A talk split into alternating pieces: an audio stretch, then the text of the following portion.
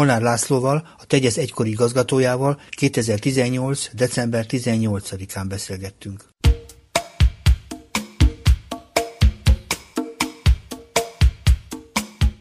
Gyógypedagógus voltam eredetileg egy tíz, tíz, jó tíz éven keresztül ö, az akkori nevén kisegítő iskolában tanítottam, majd utána gyerekotthonba voltam rövid ideig vezető, ugye abban az időben, ez a 80-as évek közepe még nevelő otthonnak hívták a, a, amik a intézményeket ma gyerekotthonnak nevezünk, és ha itt egy személyes, de apró ö, kis vívmányt elmondhatok, ezt valószínűleg rajtam és egy szűk körön kívül kevesen tudják, hogy Magyarországon azért hívják gyermekotthonnak a gyermekotthonokat, mert én javasoltam.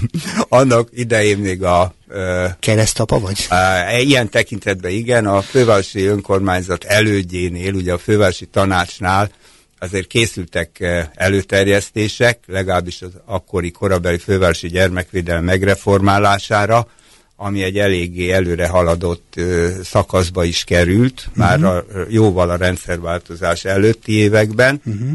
és egy ilyen belső ö, beszélgetés során én bátorkodtam azt mondani, hogy, hogy figyeljetek ide, ha nem vettétek észre, hogy ez a nevelő otthon kifejezés, ez elhasználódott. Uh-huh. Ha ezt valaki hallja, annak semmi, de semmi pozitív nem jut. Vagy semmi, hmm?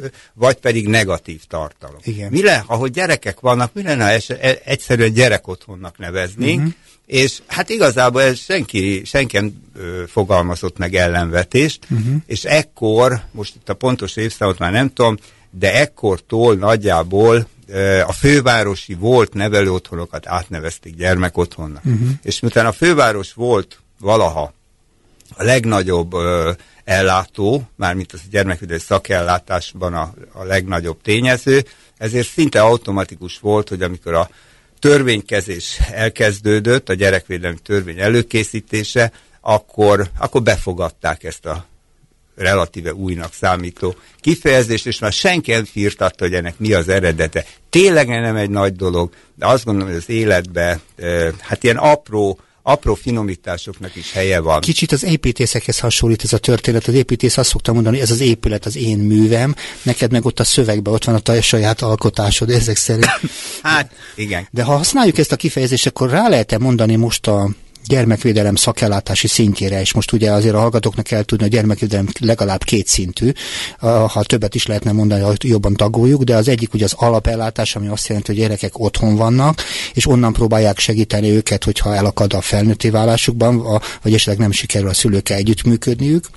És a másik, amikor már ez nem megy otthon, és akkor ezt nevezük szakellátásnak. Lehetne nevezni a szakellátást otthonnak? Ha már itt a otthon szót keressük. Ö, Kedves András, hiszen mi régóta ismerjük egymást, ezért tegeződünk. Igen. Ez csak időnyerés volt a részemről, hogy ezt Igen. mondjam, mert nehez, nehezen mondom ki, hogy elég nehezen. Értem. Elég nehezen. Annyi, annyit pontosítanék ezen a felvezetéseden, hogy, hogy az alap, a gyermekvédelmi alapellátás, amit tulajdonképpen gyermek jólét alatt értünk, Igen. abba is van otthont nyújtó ellátás, csak ahhoz nem kell gyámhivatal, nem kell hatósági intézkedés, mert a családok átmerti otthon, meg a gyermekek átmerti otthon, sőt a helyettes szülő, amiből sajnos egy kezemen meg tudom számolni, hány van az országban, ezek az alapellátáshoz tartoznak. Pedig ez egy jó módszer helyettes Hát szülő. jó módszer, val valamiért, valamiért nem működik, nyilván ezt megfelelően és a maga helyén kellene ke kezelni és propagálni. Hmm. De a, a nem megkerülve a kérdésedet, a gyermekvédelmi szakellátásba kényszerintézkedéssel kerülnek a gyerekek. Amiben nincs Igen. semmi meglepő, mert olyan veszélyeztető körülmény merült fel a környezetükbe, akár a családjukba, sajnos elég gyakran, ami miatt ki kell őket emelni a családból. Uh-huh. A, ugye Tartósan a, vagy ideiglenes? Hát most, most több változata van ennek. Itt a, a, a, a fogalmak változását néznénk a a gyerekvédelem történetébe, akkor ugye nagyon sokáig élt az állami gondozott kifejezés. Igen. Nem élt, rosszul mondom, a mai napig a köztudatban állami gondozottak azok a gyerekek, akik. Igen. Utána jött egy korszak, akkor állami gondoskodásról beszéltünk, hát ez nagyjából ugyanaz, Igen. és ezt követően a mai élő fogalom használatban azt kellene mondanunk, hogy gyermekvédelmi ö, gondoskodás. Mm-hmm. Na mhm. most ez senkinek nem jön rá a, a szájára, hogy úgy mondjam, mindenki, még a szakmában is ö, hát gyakran használják az állami gondozást, mm-hmm. mert azt mindenki érti, mindenki tudja. De ugyanez a névváltozás igaz, ugye valaha gyermek és ifjúságvédő intézet volt az, amit a, a laikus is megsejtette, hogy hát itt gyerekek, ifjúság, tehát könnyen kikövetkeztethető volt, hogy mivel foglalkozik, ebből lett mindenféle szakszolgálat, meg egyesített, meg módszertani, tehát ilyen elvarázsolt kifejezések, ami én azt gondolom, hogy idegen a társadalom ö, ö, számára. De hogy Mennyire hogy, otthon? Hogy azt hát keresik, az, hogy... Itt arról van szó, hogy én ma délelőtt egy vizsgabizottság tagjaként nevelőszülőket vizsgáztattam. Igen. Nem leendő, hanem már működő nevelőszülőket, akiknek meg kell szerezni a több száz órás OK és bizonyítványt. És ez viszonylag gyakran előfordul velem, hogy ilyen vizsga helyzetbe kerülök, de még a hatása alatt vagyok a mai délelőttnek. Uh-huh. Mert azzal szembesültem, hogy de semmi újdonság nincs, de hogy a színpadon is mindig kellő mértékig át kell élni a szerepet, szóval én ezt, ezt képes vagyok minden alkalommal és elég drámaian átélni, hogy ezek valódi otthont nyújtó családok. Értem. É, és hát ennél persze sokkal összetettebb a kérdés. És én egy héttel, két héttel korábban egy főváros, valaha fővárosi, mert már nincs hogy fővárosi, csak földrajzilag van itt egy gyerek otthon, egy fővárosi gyerek otthonba is ilyen vizsgahelyzetben voltam. Igen. Ahol, ahol nekem nagyon-nagyon rossz érzésem volt. Rendkívül rossz érzésem volt, úgy a környezetet illetően, mint, mint, mint a személyzettel való futólagos találkozás során, az minden volt, csak nem otthon. Uh-huh. Most én ezt tudom enni árnyaltabban is mondani, de, de ez az, ami, ami egy, egy rövid beszélgetésbe, vagy egy helyszíni bejáráson ö, hát me messziről már látszik, hogy ez minden csak nem otthon, és én még azt is megkockáztattam ebbe a rózsadombi elég impozáns, nagyon piacképes helyen lévő gyerekotthonba, hogy én legszívesebben akkor jönnék ide következő alkalommal, ha ezt átalakítják emelt szintű idősek otthonává, uh-huh. mert annak tökéletesen alkalmas. De itt, itt gyerekeknek semmi keresni valójuk nincs. Ez nagyon fontos, amit mondasz, mert hogyha nem ilyenek ezek az intézmények, és ugye akkor az a szerepet tulajdonképpen, és azért azt kimondhatjuk, hogy a szerepe alapvetően, amikor az állam átvállalja a gyerekekkel kapcsolatos gondoskodást, ugye, vagy amit te mondtál, akkor valamilyen módon be kellene tölteni a családdal kapcsolatos szerepet. És mondjuk ezek, ezek a, ezek a amit te reggel délelőtt vizsgáztattál, az egy nagyon jó konstrukció, mikor a családban lehet fogadni gyerekeket, még hogyha ezek más gyerekei is, de az intézményrendszernek is kellene biztosítani valami fajta család helyettesítőt, hisz a felnőtté válás ez az a legfontosabb dolog. És mi történt, hogy ez, ez, ez milyenek a magyarázatok, fussunk ennek neki, ez strukturális probléma, nem értenek hozzá, vagy az egész konstrukció egy kicsit nehézkes, mi itt az igazi gond, vagy kevés a pénz, miért van ez így? Van, van itt egy, uh-huh. egy, egy pici elméleti rész is. Hagy jöjjön. Ez, ez mindössze annyi, hogy, hogy ugye a, a gyerekek megszületnek, és ha nagyon nyersen fogalmazok, akkor azt mondom, hogy egy, egy biológiai lény jön a világra. Mm. De ez, ez se igaz így maradéktalanul, de ez egy nagyjából egészéből egy abszolút gondoskodásra, ellátásra szoruló, és, és ugye a, a, a szükségletek hierarchiájába, az alsó szinten a, az evés, ivás és minden egyéb vegetatív szükség. De hogy ebből a kis lényből társadalmi lény legyen, ugye uh-huh. ezt, ezt a folyamatot hívjuk szocializációs folyamatnak. És az ember, az ember, az ember gyereknek e, az egy minimum két alapvető szükséglete van ahhoz, hogy, hogy kvázi, most idézőjelben mondom, a szocializációs során társadalmi emberré vagy lényé váljon. Az egyik, hogy egy individuum, és, e, és neki vannak individuális szükségletei, tehát őt in, in, egy gyerek is gyerek, hogy csúnyán mondjam, uh-huh. és őt, mint individumot ö, tisztelni, megbecsülni, méltósággal kezelni, és mindenféle jogát és szükségletét kielégíteni kell. De ettől ő még nem lesz társadalmi lény, neki ugyanúgy szüksége van, hogy egy közösségnek legyen a, a, a tagja.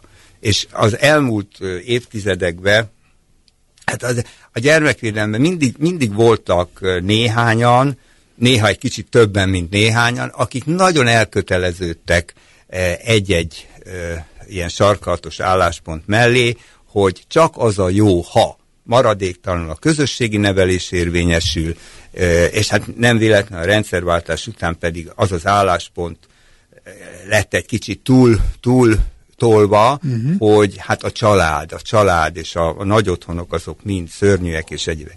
Na most, hát mindkét végletes álláspont helytelen. Uh-huh. A gyereknek egyszerre van szó, mert a családba élő gyerek is az individuális szükségleteit elsősorban a szüleitől, a családtól kapja meg egy mikrokörnyezetbe, a, a, a, a társadalom szocializációs intézményei bölcsödétől egyetemig, meg, meg hát nyilván jó esetben betöltik a funkciójukat. Na most egy, egy, egy gyermek otthon, ami, ami ráadásul méreténél fogva is, hát olyan, mint egy egyetemi kollégium, vagy nem, szóval egy, egy hatalmas monstre intézmény, hát ott ezt az előbbi funkciót a legnagyobb jó szándékkal sem lehetséges biztosítani azoknak a gyerekeknek, akik kerültek a családból.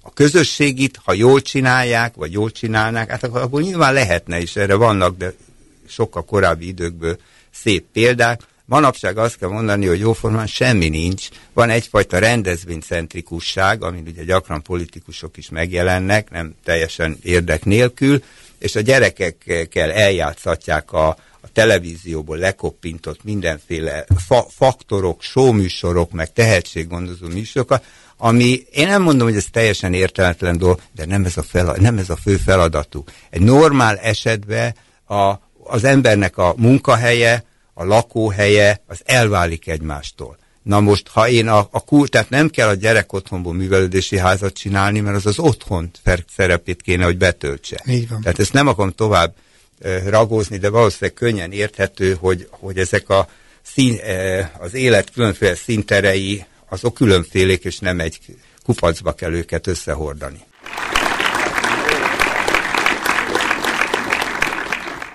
A Kapos Ifjúság Segítő magazinban Molnár László gyermekvédelmi szakemberrel, a Tegyesz egykori vezetőjével arról kezdtünk el beszélgetni, hogy mire szocializál a gyermekvédelem, és tulajdonképpen próbálta Laci összerakni azt az alaptételt, hogy a szakellátás, amiben végül is ugye kényszerintézkedésre kerülnek ki a gyerekek, annak milyen szerepeket kéne alapvetően betölteni, és itt a társadalmi emberi válásnak, tehát a szocializáció fő céljának mennyire tud megfelelni egy intézményrendszer, és amíg például mondjuk a, a közösségi funkciót úgy, ahogy meg lehet teremteni egy intézménybe, az úgy, ahogy az nagyon fontos idéző ebbe teremteni, az a fajta személyes fejlesztés, ami tulajdonképpen minden gyereknek szükséges, az több, mint kockázatos egy ilyen intézményben, és egyébként régóta zajlik a gyermekvédelmi szakmán belül is az, hogy hogyan lehetne ezeket az intézményeket kiváltani, és hogyan lehetne azokat a alapfeltételeket megteremteni a családban van, pontosan azért, mert az a fajta intimitás, az a fajta személyesség, ami kell a hétköznap élethez, az való erősen megsénylik ezen a területen, és akkor nem beszéltünk arról, milyen traumával érkeznek ide erre a helyek. És azt mondhatod, hogy készült egy-két nagy mondás, ami van. hát ezt nem gondolom, hogy nagy mondás, de, de, de, de, de, de az kristálytisztán látható, hogy, hogy a gyerekeknek, szóval itt a, sokféle gyereknek sokféle szükséglete és problémája van, Igen. de ezzel együtt kijelenthető. Minél kisebb egy gyerek, és ezt most nagyon helyesen a hatályos jogszabály úgy mondja, hogy a 12 év alatti gyerekeket elsősorban, de rosszul mondom, kizárólag, Igen. kizárólag ö, nevelő családba kell elhelyezni. Így van. A törvény, a 97-es gyermekvédelmi törvény még úgy fogalmazott, hogy prioritása van a nevelőszülői elhelyezésnek. De ez, ez így általában volt megfogalmazva. Uh-huh. Most ez konkrét, hogy 12 év alatti gyerek csak nevelő családba helyezhető. Ezzel, ez, ez így nagyon rendjén van. A Igen. baj az, nincsenek meg ezek a családok. Értem. Tehát pillanatnyilag a szakmában él egy nagyon csúnya ö, ö, kvázi szakkifejezés, amit nem szívesen mondok ki, de ha már ennyit beszéltem róla, nyilván ki fogom mondani, ezt úgy hívják, hogy lukra helyezés. Uh-huh. Magyarul a gyerek oda kerül, a, a gyermekvédelmi szakszolgálat olyan gondozási helyre tesz javaslatot, amelyik üres. Uh-huh. Nem ami feltétlenül a szakértői bizottság által megállapított és a gyerek szükségleteinek megfelelő uh-huh. gondozási hely lenne, de ez nem csak nevelő családra igaz, gyerekotthoni vonatkozásban is nincsenek megfelelő férőhelyek. Elsősorban nevelő családokban, de a gyerekotthoni férőhelyek is borzasztóan lecsökkentek, és nem azért, mert, mert számos intézményt megszüntettek, mert a gyermeklétszám sajnálatos módon a, a demográfiai csökkenés ellenére emelkedett. Tehát itt pillanatnyilag 24 ezer gyerek van gondozásba, és ez volt már 19 is, meg 21 Sőt, 17-ről is hallottam. Lehet, hogy 10, 17 is 2000 volt. előtt valahogy volt ennyi is. Hogy Igen, voltak szerencsésebb időszak. Uh-huh. Tehát, hogy a, arról van szó, hogy hogy rengeteg a betöltetlen álláshely, csoportokat összevonnak, hát ugye egy iskolába se szerencsés, a össze, egy óvodába se szerencsés, ha beteg lesz az óvonén, és két csoportot összeraknak. Most gondoljuk el, hogy a, a, a családpótló funkciót betölteni hivatott intézménybe történik ilyen. Hát ezek megengedhetetlen dolgok, Igen. de rákényszerülnek az intézmények. Tehát van strukturális probléma is bőségesen, uh-huh. ahogy korábban kérdezted, és hát az egész terület úgy el van hanyagolva, ami, ami hát most ez furcsán fog hangzani, de, de sajnos azt kell mondanom, hogy ez nem egy rendkívüli történet. Azért ne, hát nekünk az, de leginkább a gyerekeknek az persze. De azért bátorkodom mégis azt mondani, hogy nem annyira rendkívüli, mert aki körbenéz az országba, legyen szó kultúráról, mű, művészetekről, nem tudom én, természetvédelemről, környezetvédelemről, szinte bármiről, ami egyébként közügy, nem hiszem, és nem, nem látjuk, hogy más tapasztalna. Uh-huh. Tehát e, ilyen módon sajnálatosan, de ez beleillik a sorba, még ez... akkor is, hogyha november 20-án ugye ünnepeltük az ENSZ gyermekjogi egyesség uh-huh. okmány elfogadását 30 éve, tegnap a, a, a, az egyetemes, az emberi jogok egyetemes nyilatkozatát 70 éves, Mm-hmm. Lehet, hogy már régen volt, kezdjük elfelejteni, sőt én azt látom, hogy, hogy a gyermeki jogokra hivatkozni, az, hát az, ez egy akadályozó tényező mm. sokaknak a szemébe. Mm. Sokaknak a szemébe is. Ez most nem pont idevág, de kénytelen vagyok elmondani, hogy hol van egy nagyon-nagyon nagy félreértés,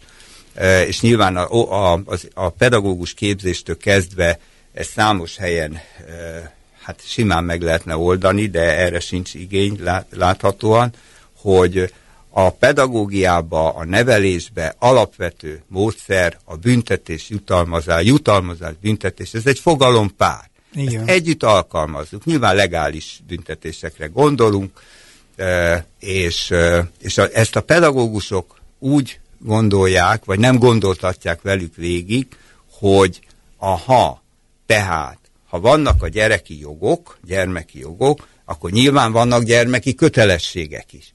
Na most ez így önmagában igaz, míg a gyermekvédelmi törvény is felsorolja, hogy a gyermeknek együtt kell működni, stb. meg a szülőnek.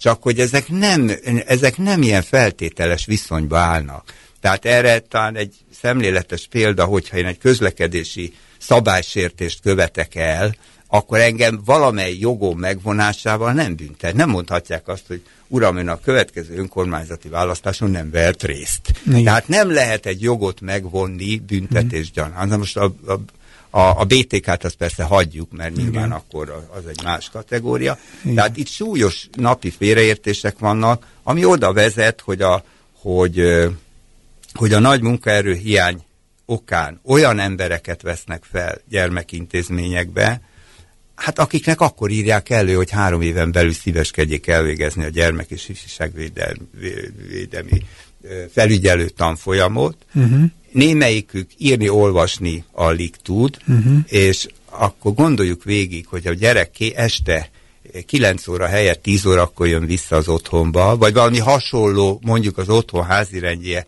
alapján kisebb szabálysértést követ el, és ez a nem éppen tanult kollega azt fogja neki mondani, a, a kisfiam, nincs vacsora, ma nincs vacsora, mert késve jöttél. Uh-huh. Jön a szankció, és egy Jön a szankció, és hát ez, ez, ezek bődületes dolgok. Ezek bődületes. Igen, csak ugye azt szokták erre mondani, és most hagyj hozzam a laikust a másik oldalról, hogy ez sajnos családoknál is így van. Tehát ez nem feltétlenül az intézményrendszernek a sajátosság, ez mindenütt van így, és természetesen sehol se jó, meg sehol se elfogadható, mert ugye ezt szokták mondani, de hát én is felnőttem, te is felnőttél, ezeket szokták még mondani. Nem hiszem, hogy ezzel persze nekem egyet kell értenem, de ez egy nagyon tipikus érv a, ebbe az egész történetbe, és nyilván amikor egy államintézményről beszélünk, akkor tulajdonképpen ezt a, ezt a nagyon sztereotíp és meglehetősen ijesztő dolgot nem kéne talán elfogadni, ugye ezt mondjuk, ugye? Igen, de hm. aki egy kicsit, aki egy kicsit, hogy mondjam, helyén van a személyisége. Igen. És, és hát az ismereteket a jó esetben később fogja megszerezni, ha eddig nem sikerült, de annyi jó emberi jó érzés szorulhatna az ezen a területen dolgozókba, hogy azt mondja a gyereknek, kisfia, Hát ez elég nagy disznóság volt, hát nem erről beszéltünk, már itt kell lenni egy óra. Ugye azt nem gondolod, hogy én melegítem meg a vacsorádat, elég nagy fiú vagy, te is meg tudod melegíteni, szépen szolgált ki mag. Tehát valahogy ennyi, azt is érzékeltetem, hogy neheztelek rá, de hmm. ugyanakkor nem fogom alapvető jogát megvonni. Nem mondom azt, hogy ma, ma nem szabad tisztálkodni vagy fürdeni, hmm. mert ugye még ide tartozik a ruházatnak, mint, mint a teljes körű ellátás részének a, a megvonása is adott esetben, uh-huh. ami megint nem egy végig gondolt dolog, hanem tehetetlenségből és idegességből fakad. Uh-huh. Hát ami azt jelenti, hogy valaki felkészületlen ezen a területen. Uh-huh.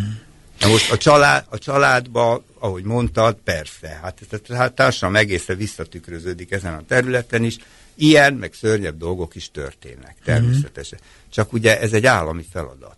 Tehát itt az államnak felelősséget és garanciát kellene vállalni hogy akiket az ő gondjaira víztak, uh-huh. hát azok valamiféle úgy emberileg, mint szakmailag minőségi ellátásba fognak részesülni. Egyfolytában azon gondolkodom, milyenek ezek a gyerekek. Mert arról szem biztos, hogy eleget tudunk, hogy milyenek azok a gyerekek, akik e- egy ilyen intézménybe bekerülnek, mert azt mondtad, hogy kényszer alapján kerültek be. És a kényszernek El ugye két, két, két vezető motivum, legalább kettő megrázkodtatás biztos érte őket. Az egyik az, hogy el kellett hagyniuk a családjukat, ha tetszett nekik, ha nem. A másik meg az az ok, amiért el kellett hagyniuk. De ők milyenek? Mert ugye sokszor összeszokták vetni a más módon családba felnövekedő gyerekeket és az állami gondozottakat. Miben mások ők? Miközben ugyanolyan gyerekek természetesen korban, meg igényekben, meg szükségletekben. Én, én most két, két dolgot mondok, nyilván uh-huh. Mhm. 102-t is lehetne. Van egy három vagy öt éves kisgyerek, uh-huh. aki végignézte otthon, hogy apuka anyukát és anyuka apukát hogy készül szó szerint legyilkolni, de ezt valahogy a szomszédok időbe még megakadályozták. Kijött a rendőrség, a rendőrség ideglenes hatályú intézkedéssel ezt a kisgyereket jó esetben egy erre a célra, hogy súnyán mondjam, rendszeresített nevelő családba fogja elhelyezni, ami még mindig nem krízisellátás, uh-huh. de kétségtelen, hogy ott egy mosolygó, szerető, együttérző anyával és apával fog találkozni éjjel kettő órakor. Et, hát, szóval ezek olyan minimumok, amelyeket meg kellene adni. Kevésbé szerencsés esetben egy befogadó otthonba a maga személytelenségével fog bekerülni ez a gyerek, ahol lehet, hogy még holnap és holnap után se fogja őt pszichológus, a krízisintervencióról már beszélni sem merek, de hogy egyáltalán szakember közelébe kerülni. Uh-huh. Most ez, ilyen gyerekből sajnos, vagy ilyen esetből elég sok van. Uh-huh. És természetesen van olyan kamaszkorú gyerek is, és ezt most nem fogom végigmondani, hogy milyen válogatott káromkodások közepette a, befogadó otthoni példa egyébként. Azt mondja a kolléganőnek, a, a nevelőnek, hogy maga hova menjen, mit csináljon, uh-huh. stb. És ez a kolléganő szerencsére a jobbak közül való volt, aki uh, ugye először találkoztak a kislányal, de neki volt ideje megnézni a, a beutaló határozatot, hogy mégis milyen családi krízis volt. És amikor ezt a szörnyűséget ráöntötte a kislány, akkor ő higgadt maradt, és annyit mondott neki, hogy anyukáddal mikor találkozta utoljára. Uh-huh. Körülbelül ilyen higgadt hang. Uh-huh. Ez a lány ráröpült uh-huh. a kolléganőre, két-három méter távolságról, a nyakába borult, és, és rettenetesen elkezdett nem sírni, hanem zokogni. Uh-huh. Yeah. Hát megérintette azt a pontot. Tehát ugye most ezt egy laikus is érti, hogyha a kutya jött volna szembe a kislányal, akkor belerúg. Igen. Mert ő az egész világra haragudott. Uh-huh. De ez az érzékeny pont, hogy aha, ezt, ezt akkor itt a izénéni valamit tudhat, hogy nekem mi a probléma, és ezért hálás. Akkor Most ez... nekik már nem kellett uh-huh. nagyon a bizalmat egymással ilyen Igen. előzmény után ugye kiépíteni. Igen. Ez egy És akkor, ha, ha, ha elmondhatom, hogy ugye azért vannak olyan gyerekek, akik egy több generációs bűnöző családból kerülnek gondozásba, ahol ha hat éves, akkor hat éve, ha nyolc éves, akkor nyolc éve, de tulajdonképpen egy bűnöző karrierre szocializálódott idáig. Uh-huh. Ami, tegyük hozzá, ez nagyon kemény lesz, a család szemébe egy pozitív dolog. Tehát vannak családok, tudunk esetekről, én egész konkrét embereket, gyerekek, gyerekeket, az túlzás, fiatalokat ismerek, akik BV intézetben vannak, és a család büszke rájuk. Uh-huh.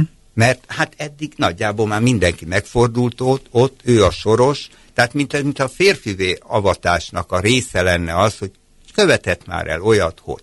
Na, ilyenek is vannak természetesen. És vannak, bocsáss meg, Igen, olyan igen. gyerekek, uh-huh. akik első svindlit követnek el. Uh-huh.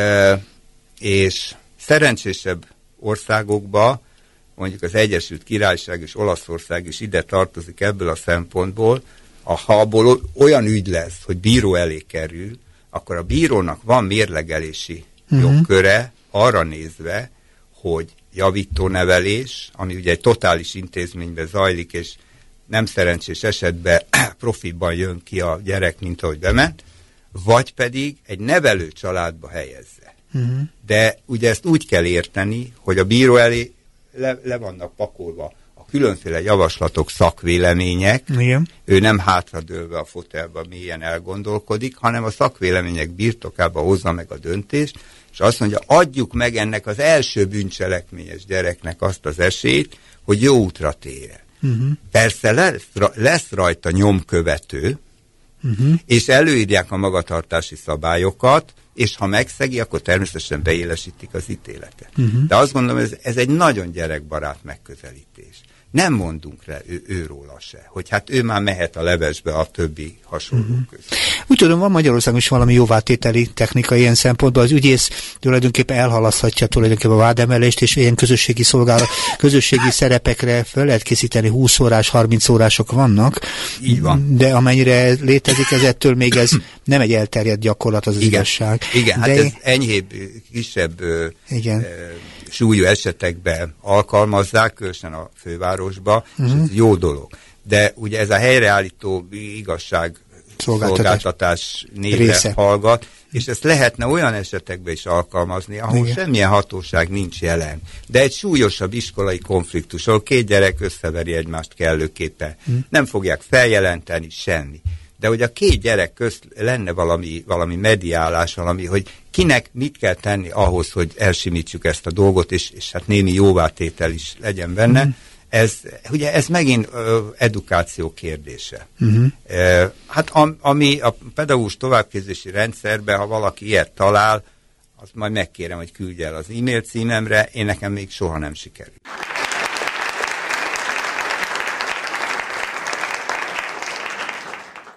A Kapocs Ifjúság Segítő magazinban Mornár Lászlóval, gyermekvédelmi szakemberrel, a Tegyesz egykori vezetőjével arról kezdtünk el beszélni, arról beszélünk, hogy mire szocializál a gyermekvédelem. Sok elemét emeltük ki, nem szeretnék mindegyiket összerakni, de tulajdonképpen nehezen tudja betölteni azt a családi szerepet, családi funkciót, amire egyébként a családoknak lenne dolguk, és ezért is a gyermekvédelem egyik legfontosabb eszköze az a fajta család, a helyettesítő család, ezt most másként is szokták nevezni, amelyik tulajdonképpen időnként átveszi a szülői szerepet, adnak a családnak a a helyében, aki nem tudja rendesen ellátni a saját gyerekét, és az otthonok önmagában ebben a dologban csak ideiglenes átmeneti jobb hiány intézmények a maga módján. És arról beszéltünk az előbb, hogy ahogy bekerülnek a gyerekek azoknak a kényszernek a hatására, azok nem ok nélküli, nem akármilyen történetek, sok traumán keresztül mennek oda a gyerekek, és igencsak nehéz mentális állapotban vannak, és annak egy-két példáját mondta a Laci az előbb. Az a mentális állapot pedig egészen más szocializációt enged meg, nem csak azért is, mert rosszabbul, torzultabb szocializáció szocializációs képletekkel érkeznek meg az intézményekbe a gyerekek, hanem azért is, mert önmagában a trauma önmagában megnehezíti azt, hogy együtt tudjon valaki működni felnőttekkel, azzal a világgal, amelyik nem olyan idegen, mint ami esetleg az övé volt. És mondtad, hogy egyébként is a szocializációval kapcsolatosan vannak még így befejezetlen gondolataid. Vannak, mert hogy, hogy nagyon köz, közérthető és egyszerű legyek, azt főszabályként sajnos el kell ismerni, hogy minél hosszabb időt tölt valaki a gondozásba, uh-huh. zárójelbe a törvényalkotó céljával ö, hát ellentétesen, annál rosszabbak az esélyei. Uh-huh. Mármint arra, hogy a saját lábán meg tud majd állni, ö, majdnem azt mondtam, mint Goethe, sokoldalú a mű. Szóval nem feltétlenül reneszánsz emberként kell kijönni a rendszerből, ezt tudjuk, de hogy az alapvető társadalmi szabályokkal együtt élni, azokat betart, és a többi, és a többi képes, erre sajnos erősen romlanak az esélyek. Ha ugyanezt a hosszú időt nevelő családba tölti, akkor szinte nincs is sok teteje ezt a kérdést föltenni, mert ezek sikeres szocializációk. Uh-huh. Uh, és nem szakad meg a kapcsolat a család, és a már, már csak nem is utógondozott, hanem 30-35 éves valaha családba élt uh-huh. fiatal között. Hát ezek, ezek rendszerint sikertörténetek.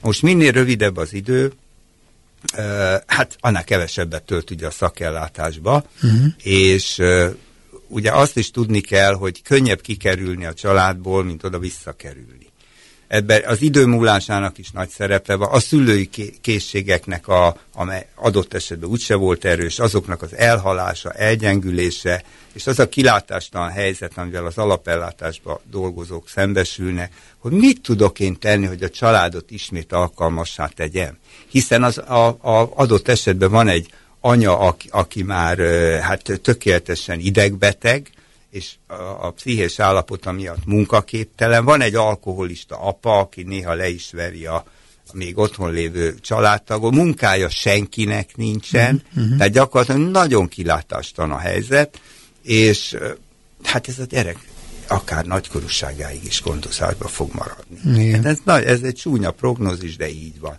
Jó, de sok családnál hullámverés szerint szoktak elhelyreállni a dolgokat, tehát rövidebb a, ideig, hosszabb, és úgy nyilvánvalóan nem egy folyamatos... Igen, na most ha az erőforrások rendelkezésre állnának uh-huh. megfelelően, és, és a, a, a, a, a családgondozók új keletű nevüket előbb mondtad. Családsegítők. Családsegítők, de ugye itt nem intézményen, konkrét munkatársakra, szociális munkásokra kell gondolni. Ha ő neki kevesebb lenne az eset számuk, akkor valószínűleg egy kicsit hatékonyabbak is tudnának uh-huh. lenni, és több eszközük lenne. Igen. Most elriasztó példát tudok mondani arra, hogy mi az, amikor az állam tanul a gyakorlatból, és nem az állam diktál. És ez uh-huh. talán egy kanadai példa volt, ahol, ahol hát úgy mondanánk, hogy, hogy indokolatlanul szüntette meg a családgondozó javaslatára a, a, a, a gyerek gondozását a, az ottani hivatal, és visszakerült a családba, vérszerinti családba, ahol az apuka úgy megverte a gyereket, hogy meghalt. Uh-huh. Na mhm. most, hát itt természetesen a családgondozó is bíróság előtt állt. Igen.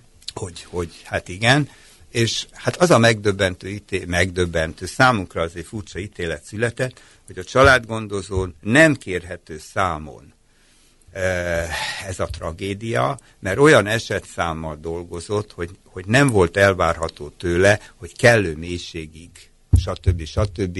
ismerje a családnak a történetét, ezért hozott, hát nem egy megalapozott döntést. Hát, ugye ezt is lehetne vitatni, de az attitűd a fontos, hogy, hogy ilyen hozzáállás is lehetséges, mert sajnos a meghalt gyereket már ugye nem tudjuk föltámasztani, de e, erre a tragikus hírre ugye a helyi állam azt a választ adta, kérem a szakmát, mondja meg, hány fő az, hány család az, amivel egy családgondozó optimálisan foglalkozhat, és akkor a következő jövő héttől ezt fogjuk jogszabályba mm-hmm. Igen. Hát én azt gondolom, ha már szörnyű tragédia történt, és lásd, buszbaleset, hát abból az a minimum, hogy levonjuk azt a konzekvenciát, hogy hogy lehet a jövőben minimalizálni az, az ilyen eseteknek a megtörténtét. Igen. Na most pillanatilag nincsenek erőforrások. Igen. Nincsenek erőforrások, tehát ez egy teljesen reménytelen dolog. Vannak szakmai protokollok, előírások, ezek néhány éve uniós támogatással elkészültek, olyan mélységű, mélységűek adott esetben, de ugye ezeket is karban kellene tartani a változásokkal, mint ahogy a sebészeknek is van protokolljuk, hogy miután mi következik. Uh-huh. Ezek nagyon alaposan kilettek dolgozva, és utána nem kerültek bevezetésre, hát, ismeretlen oknál fogva. Ez, ez hiányolom. még ajánlás. Ez hiányolom leginkább, hogy tulajdonképpen ennek az egész történetnek, az egész állami gondozásba kerülésnek a legnagyobb problémája maga a trauma. És a trauma kezelésre, mintha nem érzékelhető lenne a gyakorlat. Lehet, hogy vannak erre kidolgozott módszerek, mondtad éppen, amikor készültünk rá, de tulajdonképpen bekerül egy gyerek, igazából nem kapja meg azt a megkülönböztetett többletfigyelmet, ami a krízis kezeléshez szükséges. Ez legyen a családból kikerülés az oka, vagy a másfajta rosszul szociális stabilizált állapot, de rettetesen hiányzik az az alaphelyzet, hogy a krízis állapotával külön kelljen foglalkozni, de szerintem ez nem ló a magyar gyakorlatból, mert általában a krízisre nagyon röviden intézünk el dolgokat. Baleseteknél egy, egy órás pszichológus kap, aztán utána szerencsétlen ember tovább szenved abban a nehéz szerepben, amit esetleg megél. Tehát a krízis itt az igazi probléma. Talán ez nem is kerülne akkor a nagy próbatételben, mint amennyire hiányzik az személyzet a rendszerből. Igen, hát úgy is mondhatnám, hogy a meleg vizet nem kell újból feltalálni, de ahhoz, hogy, hogy előállítsuk, ahhoz minimum valamilyen energiaforrásra szükség így van. van. Így van, így van. Ha csak nem a napsütésre támaszkodunk, az sem rossz, ha uh-huh. ki tudjuk használni, de most nem, nem akarok uh, cinikus lenni, vagy ilyen módon eltérni a, uh-huh. a tárgytól. Uh, a, szóval, és sajnos meg, megismétlem azt a azt a gondolatot, hogy nincs igazi fogadókészség, nem a szakmába, hanem a, a, a szakmapolitikai döntések mhm. oldalán. Uh-huh. Nincs igaz, igazi fogadókészség semmiféle változtatásra a hatályos jogszabályoknak, az uniós, a, a nemzetközi jogszabályoknak, melyek ugye ratifikáltak Magyarországon, és a, a betartására. Uh-huh. Igaz, ez nagyon nehéz, illetve nem olyan nehéz kimondani, de szembesülni vele annál nehezebb, hogy valamiféle kerékkötőnek, gátnak, akadálynak látszanak ezek a dolgok, és ez így nagyon nincsen rendjén. Mm-hmm. Még akkor sem, mert ugye ezzel nem vigasztalhatjuk magunkat, hogy, hogy hát más te- területen, lásd egészségügy vagy oktatás, nem éppen rózsás a helyzet, azért egy szűkebb szakmába ez, ez nem tekinthető vigaszt. Hát igen, az a baj, hogy a gyermekvédelem sőt ez a fajta terület, amiről beszélünk, ennek csak a következmény jóval később csattannak. Tehát, hogyha ha ami egy rendszeren belül ö, zajlik, ahhoz képest jóval később történnek rosszul, rosszul alakult ér sorsok, de hát akartál reagálni rá. egy... Hát én tulajdonképpen, mert ugye van még egy végzettségem, szociálpolitikus, és azért óha, óhatatlanul beugrik az embernek, hogy, hogy a, a a, a korrekció és a prevenció, vagy inkább úgy mondom, hogy a prevenció és a korrekció, ezek is egy fogalompárok, és valószínűleg egy e, nagycsoportos óvodás is képes belátni, hogy ami megelőzhető, az, az egy sokkal észszerűbb és normálisabb dolog, mintha már ég a függöny, és újat kell venni, meg el kell oltani a tüzet, Igen. és az egész szoba úszik a vízbe. Uh-huh. Tehát ez a utólagos probléma kezelés, ez nem jó. Tehát ez, ennek nem, nem valami értelmi be, befogadó képességben van akadálya, hogy ezt, ezt mondjuk politikai szinten is belátható legyen, hanem nem fűződik hozzá érdek. Uh-huh. Tehát ha én polgármester vagyok egy kis településen, és, és nyilván a védőnő el fogja nekem mondani, hogy mi kellene az óvodában, meg a bölcsödében, meg a, meg a családoknak. Rendben van, igaza van, oké. Okay de jön egy másik ö, helyi szükséglet, és, és ezek halmozódnak, halmozódnak, és ott van köztük, hogy legyen törpevízmű, meg legyen szilárd burkolat a sáros utcáknak, akkor én azt mondom, mikor lesz választás, mennyi idő van még hátra, mit tudok én fölmutatni a, a cikluson végén. Azt, hogy szilárd úton sétálunk, uh-huh. és nincs sár, azt, hogy tíz év múlva, húsz év múlva uh-huh. a gyerekek fogazatába egészségi állapota megtérül az, ha most arra költünk, hogy preventíve fluoros fokréme, nem tudom, hogy mit kapjanak, csak mondok valamit, hát, hát ezt én nem tudom eladni a választóknak. Ez egy szörnyű dolog, de ezt, ezt az összefüggést valahol látni pedig ez egy társadalmi érdek, a fogalmazok nagyon finoman, hát, és a következmény igen. sokkal súlyosabbak, nem csak ahogy elvesztegetett életekről van szó, és sok embernek az életét, mindenkinek az életét, akinek nem úgy alakul a felnőtté válása, hogy kellene ezt mindenki személyében és sajnáljuk meg a világot is, de több lett társadalmi költségekkel is jár. Tehát most nem azt mondom, hogy ma magában a büntető intézmények fenntartása, pedig vagy, az is. meg az összes korrekciós intézmény, a leginkább a orvosok és a sok mindenfajta dolognak a működtetése, az pont ezekből következik, hogy rossz rosszul szocializált sorsok vannak, jószerével az állami gondozásból is, és többlet kockázatok jelennek meg az oldalán, ahelyett, hogy segítenék a gyerekeket valami viszonylagos ö, ö, eredményes felvételválásra, amit, amitről te beszéltél ezekben a család helyettesítő megoldásokban. Igen. Hát még ugye, ami nagyon látható, hogy, hogy vannak különféle tehetséggondozó hmm. programok. A, a köznevelési rendszerbe is, hmm. alapítványok, hmm. én nem tudom. Ezek nagyon jó dolgok, de egy kicsit szemfényvesztő is a dolog. Tehát a, az egyedi, a, a, a zongora tehetség, a sport tehetség, a nem tudom milyen tehetséges gyerekeket sem feltétlenül mindegyiket fogjuk észrevenni, és ennek mm. ugye azért vannak társadalmi okai, de akit észrevettünk, és ilyen-olyan módon extra támogatásba, tehetséggondozásba részt, ez nagyon jó dolog. De ezek mind egyedi esetek. Tehát ezzel az állam nem áltathatja magát, hogy én ezt a dolgot a helyén kezelem. Uh-huh. Mert a, ráadásul ugye a tehetséget nem feltétlenül csak extra uh, minőségébe vagy ilyen emberfeletti kategóriába kellene értelmezni, hanem hogy minden gyereknek van valamihez és tágabb értelemben tehetsége, és azt a valamit, ami uh-huh. lehet, hogy csak egy nagyon szerény kézügyesség, én nem tudom, hogy micsoda, azt nekünk gondoznunk kellene. Mert attól lesz sikeres a szakmájába, egyáltalán lesz szakmája, az egész társadalom részére tulajdonképpen egy haszon. De ez általános, általános pedagógiai félreértés egyébként az embereknek, amiről te itt beszélsz, tulajdonképpen abszolút nem értjük ennek a, ennek a logikáját is. Valószínűleg a tehetség és a zseniképzés között itt a létező különbség. Hát igazad, már szerencsésebb lett volna így mondani, nem csak a zseniket kell. Igen. De az a kérdés, mert ugye most már nagyon kevés időnk van, mire számítunk, mire számíthatunk, mert ugye az a feltétlenül fontos, hogy azért a, ha a, a gyermekvédelem nem szocializál szerencsésen, vagy nem nem sikerül jól, akkor tulajdonképpen az a helyzet, hogy nyilván milyen várakozásaink lehetnek, mire szám, mi miből következik. Tehát ne egy csapásról lehessen beszélni, mert azt lehet mondani, hogy a, nem egy sorscsapás tulajdonképpen a, a gyerekek ilyenfajta megjelenése, hanem az következik egy olyan fajta működésből. Azért kérdezem, hogy mire számíthatunk, vagy mi kell ahhoz, hogy valami ne úgy alakuljon, hogy nem szeretnénk. Ezt én nem nagyon fogom megmondani. Te mire De azt igen, hogy, hogy nem vagyok optimista. Igen? Nem vagyok optimista. Tehát azok a leszakadó társadalmi rétegek, hát amelyeket ugye kutatása válogatja, hogy hány millióra, hány százezerre becsül, azokból nincsen kevés.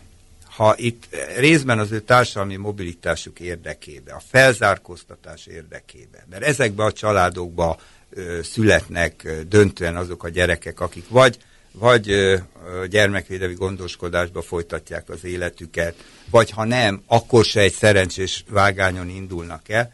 Tehát ha ez, ez ellen nem lesz hatékony politikai szándék uh-huh. ezen változtatni, akkor ennek nagyon csúnya vége lesz, és nagyok lesznek a társadalmi ö, költségei. És én azért nem vagyok optimista, mert én magamnak meg tudom válaszolni azt, amit egyelőre a politikusok még nem mondanak ki, bár már közel járnak hozzá. Magyarországon azért nem emelkedik a családi pótlék most már igen hosszú ideje, mert az állam, ugye az államot azért tartsuk tiszteletbe, inkább úgy mondom, hogy a kormány, a kormányzat nem akar univerzálisan minden gyereket nevelő családot támogatni. Ezt idáig még nem mondták. Uh-huh. Csak bizonyos családokat szeretne támogatni, de miután a családi pótlék univerzális ellátás, hát ezen a csatornán ezt nem tudja. Ezért a családi adókedvezmény az, amivel lehet támogatni. De ezt a negatív vonalat most nem folytatnám, sajnos több van belőle. Azt szeretném mondani. Én nagyon szeretném, ha több nevelő család lenne, de azt profi módon kell csinálni. Uh-huh. És én már fél Európában láttam, hogy ezt hogy lehet profi módon csinálni, és láttam negatív példákat idehaza, amiben megvolt a lelkesedés, csak a szakértelem hiányzott. Nem szabad szent családnak bemutatni a nevelő családot. Részben azért, mert nem az. Yeah. Ha, és részben azért nem, mert nem vonzani fog, hanem taszítani. Uh-huh. Az emberek ránéznek, ha egyáltalán van nekünk ilyen plakátunk, néha valami föl sejlik, általában azok többször se hasznosított anyagok, tehát nem a legszerencsése, ránéznek a plakátra, és azt, ja, milyenek azért nem vagyunk. Uh-huh. De ha egy tűzoltót lát, egy ápolónőt lát a maga munkaruhájába, vagy menetfelszerelésbe, egy fogja egy, egy postást, ki, aha, nekem is van szóval tényleg ők is emberek, mm-hmm. ő, őnekik is van egy szakma, és nevelőszülő.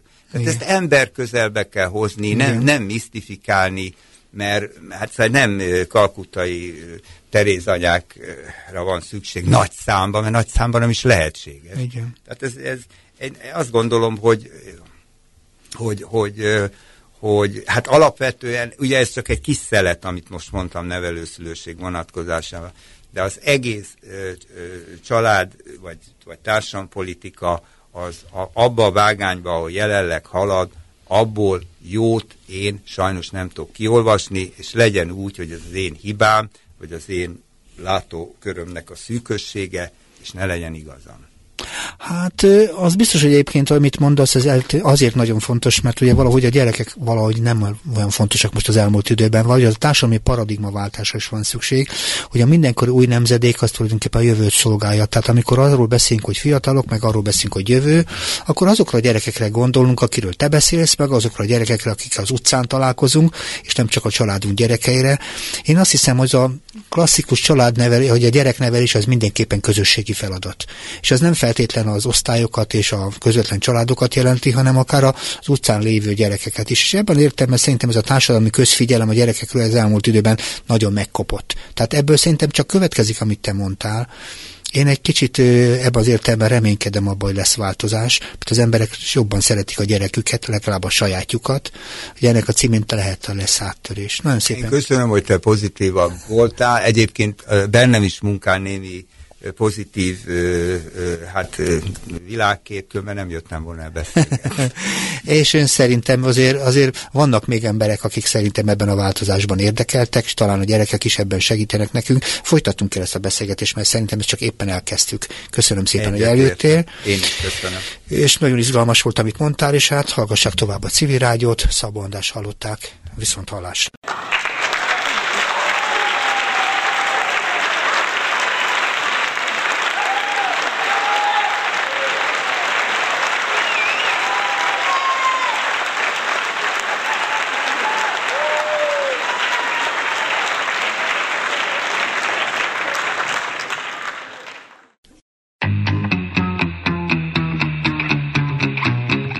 Mire szocializál a gyermekvédelem? Molnár Lászlóval, a Tegyez egykori igazgatójával 2018. december 18-án beszélgettünk.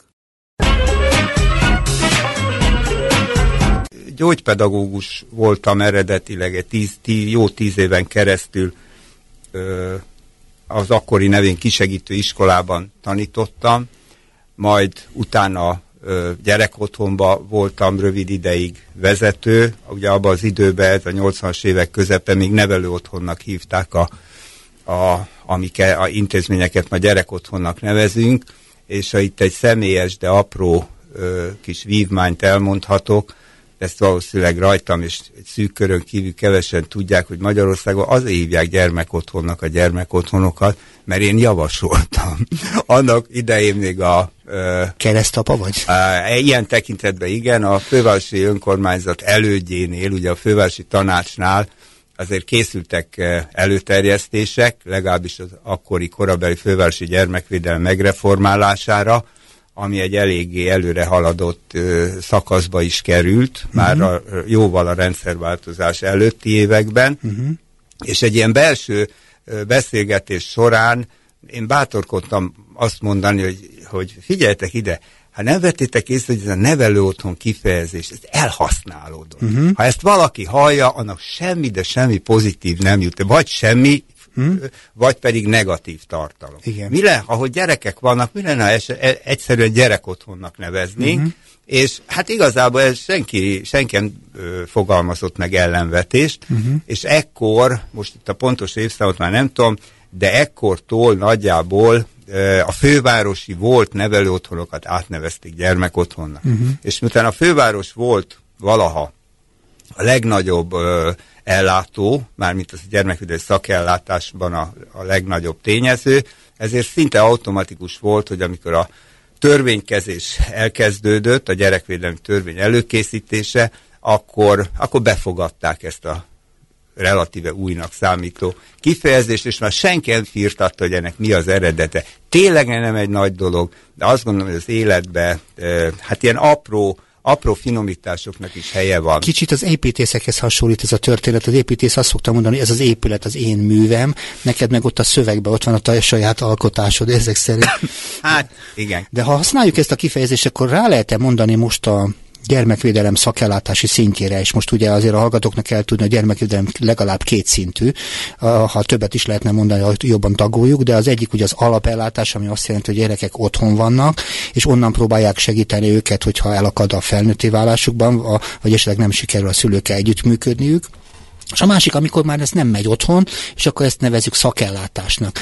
Lehetne nevezni a szakellátást otthonnak? ha már itt a otthon szót keressük. Ö, Kedves András, hiszen mi régóta ismerjük egymást, ezért tegeződünk. Igen. Ez csak időnyerés volt a részemről, hogy ezt Igen. mondjam, mert nehez, nehezen mondom ki, hogy elég nehezen. Értem. Elég nehezen. Annyit pontosítanék ezen a felvezetéseden, hogy, hogy az alap, a gyermekvédelmi alapellátás, amit tulajdonképpen gyermek jólét alatt értünk, Igen. abba is van otthont nyújtó ellátás, csak ahhoz nem kell gyámhivatal, nem kell hatósági intézkedés, mert a családok átmerti otthon, meg a gyermekek átmerti otthon, sőt a helyettes szülő, amiből sajnos egy kezemen meg tudom számolni, hány van az országban, ezek az alapellátáshoz tartoznak. ez egy jó módszer helyettes Hát szülő. jó módszer, val valamiért, valamiért nem működik, nyilván ezt megfelelően és a maga helyén kellene ke kezelni és propagálni. Hmm. De a, a nem megkerülve a kérdésedet, a gyermekvédelmi szakellátásba kényszerintézkedéssel kerülnek a gyerekek. Amiben nincs Igen. semmi meglepő, mert olyan veszélyeztető körülmény merült fel a környezetükbe, akár a családjukba, sajnos elég gyakran, ami miatt ki kell őket emelni a családból. Uh-huh. A, ugye a, Tartósan vagy ideiglen? Hát most, most több változata van ennek. Itt a, a, a, a fogalmak változását néznénk a a gyerekvédelem történetébe, akkor ugye nagyon sokáig élt az állami gondozott kifejezés. Igen. Nem élt, rosszul mondom, a mai napig a köztudatban állami gondozottak azok a gyerekek, akik. Igen. Utána jött egy korszak, akkor állami gondoskodásról beszéltünk, hát ez nagyjából ugyanaz, Igen. és ezt követően a mai élő fogalom használatban azt kellene mondanunk, hogy gyermekvédelmi ö, gondoskodás. Mm-hmm. Na mhm. most ez senkinek nem jön rá a, a szájára, hogy úgy mondjam, mindenki, még a szakmában is ö, hát gyakran használják az állami gondozást, mm-hmm. mert azt mindenki érti, mindenki tudja. De ugyanez a névváltozás igaz, ugye valaha gyermek és ifjúságvédő intézet volt az, amit a, a laikus is megsejtette, hogy hát itt gyerekek, ifjúság, tehát könnyen kikövetkeztethető volt, hogy mivel foglalkozik, ebből lett mindenféle szakszolgálat, meg egyesített, meg módszertani, tehát ilyen elvarázsolt kifejezések, ami én azt gondolom, hogy idegen a társadalom ö, ö, számára. De hogy Mennyire hogy, otthon? Hogy azt hát keresik, az, hogy... Itt arról van szó, hogy én ma délelőtt ö, egy vizsgabizottság tagjaként nevelőszülőket vizsgáztattam. Igen. Nem leendő, hanem már működő nevelőszülőket, akiknek meg kell szerezni a több száz órás OK és bizonyítványt. És ez viszonylag gyakran előfordul velem, hogy ilyen vizsga helyzetbe kerülök, de még a hatása alatt vagyok a mai délelőttnek. Uh-huh. Mert azzal szembesültem, hogy de semmi újdonság nincs, de hogy a színpadon is mindig kellő mértékig át kell élni a szerepet, szóval én ezt képes vagyok minden alkalommal és elég drámaian átélni, hogy ezek valódi otthont nyújtó családok. Értem. É, és hát ennél persze sokkal összetettebb a kérdés. És én egy héttel, vagy két héttel korábban egy főváros, valaha fővárosi, mert már nincs ilyen, hogy fővárosi, csak földrajzilag van itt egy gyerek otthon, egy fővárosi gyerek otthonban is ilyen vizsgahelyzetben voltam. Igen. Ahol, ahol nekem nagyon-nagyon rossz érzésem volt. Rendkívül rossz érzésem volt, úgy a környezetet illetően, mint, mint, mint a személyzettel való futólagos találkozás során, az minden volt, csak nem otthon. Uh-huh. Most én ezt tudom enni árnyaltabban is mondani, de, de ez az, ami, ami egy, egy rövid beszélgetésbe, vagy egy helyszíni bejáráson ö, hát me- messziről már látszik, hogy ez minden csak nem otthon, és én még azt is megkockáztattam ebbe a rózsadombi elég impozáns, nagyon piacképes helyen lévő gyerekotthonba, hogy én legszívesebben akkor jönnék ide következő alkalommal, ha ezt átalakítják emelt szintű idősek otthonává, uh-huh. mert annak tökéletesen alkalmas. De itt, itt gyerekeknek semmi keresni valójuk nincs. Ez nagyon fontos, amit mondasz, mert hogyha nem ilyenek ezek az intézmények, és ugye akkor az a szerepet tulajdonképpen, és azért az kimondhatjuk, hogy a szerepe alapvetően, amikor az állam átvállalja a gyerekekkel kapcsolatos gondoskodást, ugye, vagy amit te mondtál, akkor valamilyen módon be kellene tölteni a családdal kapcsolatos szerepet. És mondjuk ezek, ezek a, ezek a, amit te reggel délelőtt vizsgáztattál, az egy nagyon jó konstrukció, mikor a családban lehet fogadni gyerekeket, még hogyha ezek más gyerekei is, de az intézményrendszernek is kellene biztosítani valami fajta család helyettesítőt, hisz a felnőtté válás ez az a legfontosabb dolog. És mi történt, hogy ez, ez, ez milyenek a magyarázatok, akkor fussunk ennek neki, ez struktúrális e... probléma, nem értenek hozzá, vagy az egész konstrukció egy kicsit nehézkes, mi itt az igazi gond, vagy szűk kevés a pénz, a miért van ez így? Van, van itt egy, uh-huh. egy, egy pici elméleti rész is. Hagy jöjjön. Ez, ez mindössze annyi, hogy hogy ugye a, a gyerekek megszületnek, és ha nagyon nyersen fogalmazok, akkor azt mondom, hogy egy, egy biológiai lény jön a világra.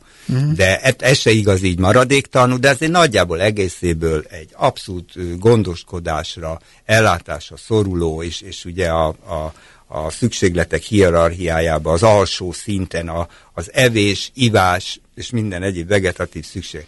De hogy ebből a kis lényből társadalmi lény legyen, ugye mm. ezt, ezt a folyamatot hívjuk szocializációs folyamatnak. És az ember, az ember, az ember gyereknek e, az egy minimum két alapvető szükséglete van ahhoz, hogy, hogy kvázi, most idézőjelben mondom, a szocializációs során társadalmi emberré vagy lényé váljon. Az egyik, hogy egy individuum, és, e, és neki vannak individuális szükségletei, tehát őt in, in, egy gyerek is gyerek, hogy csúnyán mondjam, uh-huh. és őt, mint individumot ö, tisztelni, megbecsülni, méltósággal kezelni, és mindenféle jogát és szükségletét kielégíteni kell. De ettől ő még nem lesz társadalmi lény, neki ugyanúgy szüksége van, hogy egy közösségnek legyen a, a, a tagja.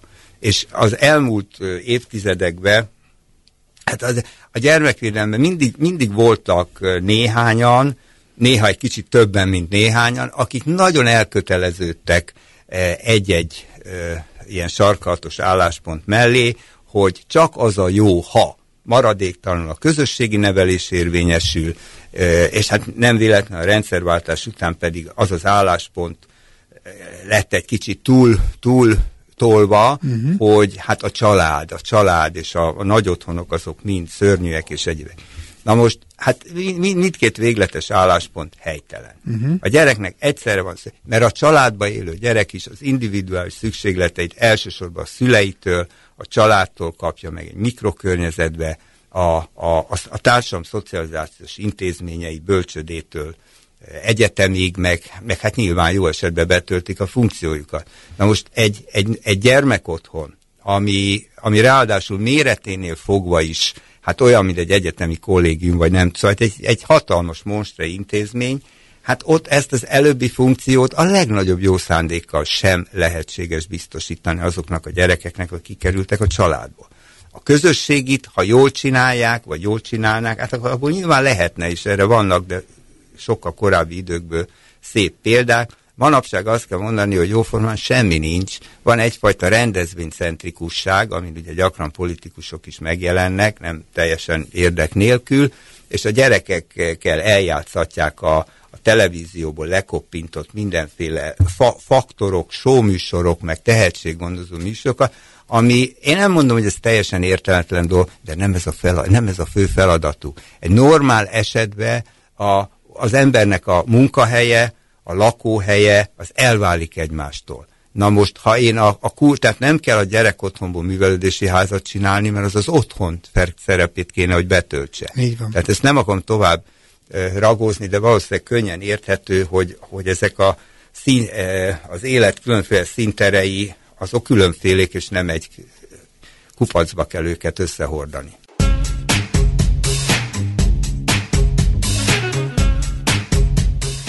A Kapos Ifjúság Segítő magazinban Molnár László gyermekvédelmi szakemberrel, a Tegyesz egykori vezetőjével arról kezdtünk el beszélgetni, hogy mire szocializál a gyermekvédelem, és tulajdonképpen próbálta Laci összerakni azt az alaptételt, hogy a szakellátás, amiben végül is ugye kényszerintézkedésre kerülnek ki a gyerekek, annak milyen szerepeket kéne alapvetően betölteni, és itt a társadalmi emberi válásnak, tehát a szocializáció fő céljának mennyire tud megfelelni egy intézményrendszer, és amíg például mondjuk a, a közösségi funkciót úgy, ahogy meg lehet teremteni egy intézménybe, az úgy, ahogy az nagyon fontos idéző ebbe teremteni, az a fajta személyes fejlesztés, ami tulajdonképpen minden gyereknek szükséges, az több, mint kockázatos egy ilyen intézményben, és egyébként régóta zajlik a gyermekvédelmi szakmán belül is az, hogy hogyan lehetne ezeket az intézményeket kiváltani, és hogyan lehetne azokat a alapfeltételeket megteremteni a családban van, pontosan azért, mert az a fajta intimitás, az a fajta személyesség, ami kell a hétköznapi élethez, az való erősen megsénylik ezen a területen, és akkor nem beszéltünk arról, hogy milyen traumával érkeznek ide erre a helyek. És azt mondhatod, hogy készült egy-két nagy mondás, ami van.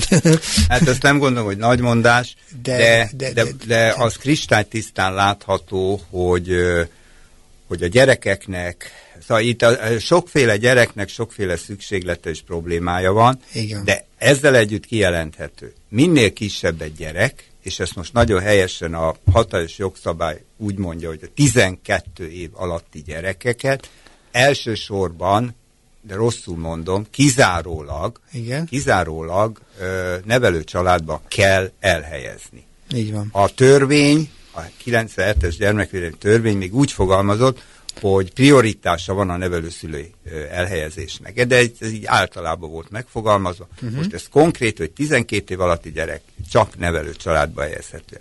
Ezzel, ez, ez így nagyon rendjén van. A Igen. baj az, nincsenek meg ezek a családok. Értem. Tehát pillanatnyilag a szakmában él egy nagyon csúnya ö, ö, kvázi szakkifejezés, amit nem szívesen mondok ki, de ha már ennyit beszéltem róla, nyilván ki fogom mondani, ezt úgy hívják, hogy lukra helyezés. Uh-huh. Magyarul a gyerek oda kerül, a, a gyermekvédelmi szakszolgálat olyan gondozási helyre tesz javaslatot, amelyik üres. Uh-huh. Nem ami feltétlenül a szakértői bizottság által megállapított és a gyerek szükségleteinek megfelelő uh-huh. gondozási hely lenne, de ez nem csak nevelő családra igaz, gyerekotthoni vonatkozásban is nincsenek megfelelő férőhelyek. Elsősorban nevelő családokban, de a gyerekotthoni férőhelyek is borzasztóan lecsökkentek, és nem azért, mert, mert számos intézményt megszüntettek, mert a gyermeklétszám sajnálatos módon a, a demográfiai csökkenés ellenére emelkedett. Tehát itt pillanatnyilag 24 ezer gyerek van gondozásba, és ez volt már 19 is, meg 21 Sőt, 17-ről is hallottam. Lehet, hogy 10, 17 is 2000 volt. előtt valahogy volt ennyi is. Hogy Igen, voltak hm. szerencsésebb időszak. Uh-huh.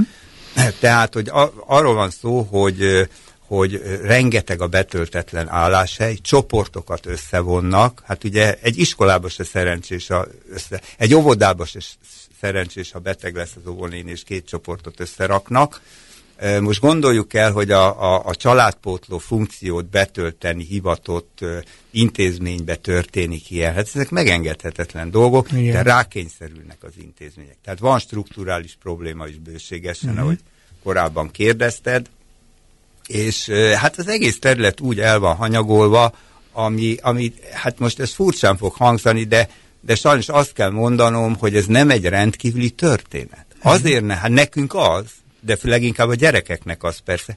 De azért bátorkodom mégis azt mondani, hogy nem annyira rendkívüli, mert aki körbenéz az országba, legyen szó kultúráról, mű, művészetekről, nem tudom én, természetvédelemről, környezetvédelemről, szinte bármiről, ami egyébként közügy, nem hiszem, és nem, nem látjuk, hogy más tapasztalna. Uh-huh. Tehát e, ilyen módon sajnálatosan, de ez beleillik a sorba, még ez... akkor is, hogyha november 20-án ugye ünnepeltük az ENSZ gyermekjogi egyesség okmány elfogadását 30 éve, tegnap a, a, a, az egyetemes, az emberi jogok egyetemes nyilatkozatát 70 éves, mm-hmm. lehet, hogy már régen volt, kezdjük elfelejteni, sőt én azt látom, hogy, hogy a gyermeki jogokra hivatkozni, az, hát az, ez egy akadályozó tényező mm. sokaknak a szemébe. Mm. Sokaknak a szemébe is. Ez most nem pont idevág, de kénytelen vagyok elmondani, hogy hol van egy nagyon-nagyon nagy félreértés, e, és nyilván a, a, a, a pedagógus képzéstől kezdve ez számos helyen hát simán meg lehetne oldani, de erre sincs igény lát, láthatóan, hogy a pedagógiába, a nevelésbe alapvető módszer a büntetés, jutalmazás, jutalmazás, büntetés, ez egy fogalompár. Igen. Ezt együtt alkalmazzuk. Nyilván legális büntetésekre gondolunk, és, és ezt a pedagógusok úgy gondolják, vagy nem gondoltatják velük végig, hogy aha, tehát, ha vannak a gyereki jogok, gyermeki jogok, akkor nyilván vannak gyermeki kötelességek is. Na most ez így önmagában igaz, míg a gyermekvédelmi törvény is felsorolja, hogy a gyermeknek együtt kell működni, stb. meg a szülőnek. Csak hogy ezek nem, ezek nem ilyen feltételes viszonyba állnak. Tehát erre talán egy szemléletes példa, hogyha én egy közlekedési szabálysértést követek el, akkor engem valamely jogom megvonásával nem büntet. Nem mondhatják azt, hogy uram, ön a következő önkormányzati választáson nem vett részt. Igen. Tehát nem lehet egy jogot megvonni büntetés gyanán. Na most a, a, a, a BTK-t azt persze hagyjuk, mert nyilván Igen. akkor az egy más kategória. Igen. Tehát itt súlyos napi félreértések vannak, ami oda vezet, hogy a, hogy, hogy a nagy munkaerő hiány okán olyan embereket vesznek fel gyermekintézményekbe, hát akiknek akkor írják elő, hogy három éven belül szíveskedjék elvégezni a gyermek és ifjúságvédelmi felügyelő tanfolyamot. Uh-huh. Némelyikük írni, olvasni alig tud, uh-huh. és akkor gondoljuk végig, hogy a gyerek este 9 óra helyett 10 órakor jön vissza az otthonba, vagy valami hasonló, mondjuk az otthon házirendje alapján kisebb szabálysértést követel, és ez a nem éppen tanult kollega azt fogja neki mondani, a, a kisfiam, nincs vacsora, ma nincs vacsora, mert késve jöttél. Uh-huh. Jön a szankció, és egy Jön a szankció, és hát ez, ez, uh-huh. ezek bődületes dolgok. Ezek bődületes. Igen, csak ugye azt szokták erre mondani, és most hagyj hozzam a laikust a másik oldalról, hogy ez sajnos családoknál is így van. Tehát ez nem feltétlenül az intézményrendszernek a sajátosság, ez mindenütt van így, és természetesen sehol se jó, meg sehol se elfogadható, mert ugye ezt szokták mondani, de hát én is felnőttem, te is felnőttél, ezeket szokták még mondani. Nem hiszem, hogy ezzel persze nekem egyet kell értenem, de ez egy nagyon tipikus érv a, ebbe az egész történetbe, és nyilván amikor egy állami intézményről beszélünk, akkor tulajdonképpen ezt a, ezt a nagyon sztereotíp és meglehetősen ijesztő dolgot nem kéne talán elfogadni, ugye ezt mondjuk, ugye? Igen, de hmm. aki egy kicsit, aki egy kicsit, hogy mondjam, helyén van a személyisége. Igen. És, és hát az ismereteket jó esetben később fogja megszerezni, ha eddig nem sikerült, de annyi jó emberi jó érzés szorulhatna az ezen a területen dolgozókba, hogy azt mondja a gyereknek, kisfia, Hát ez elég nagy disznóság volt, hát nem erről beszéltünk, már itt kell lenni egy óra. Ugye azt nem gondolod, hogy én melegítem meg a vacsorádat, elég nagy fiú vagy, te is meg tudod melegíteni, szépen szolgált ki mag. Tehát valahogy ennyi, azt is érzékeltetem, hogy neheztelek rá, de hmm. ugyanakkor nem fogom alapvető jogát megvonni. Hmm. Nem mondom azt, hogy ma, ma nem szabad tisztálkodni vagy fürdeni, hmm. mert ugye még ide tartozik a ruházatnak, mint, mint a teljes körű ellátás részének a, a megvonása is adott esetben, uh-huh. ami megint nem egy végig gondolt dolog, hanem tehetetlenségből és idegességből fakad. Uh-huh. Hát ami azt jelenti, hogy valaki felkészületlen ezen a területen. Uh-huh.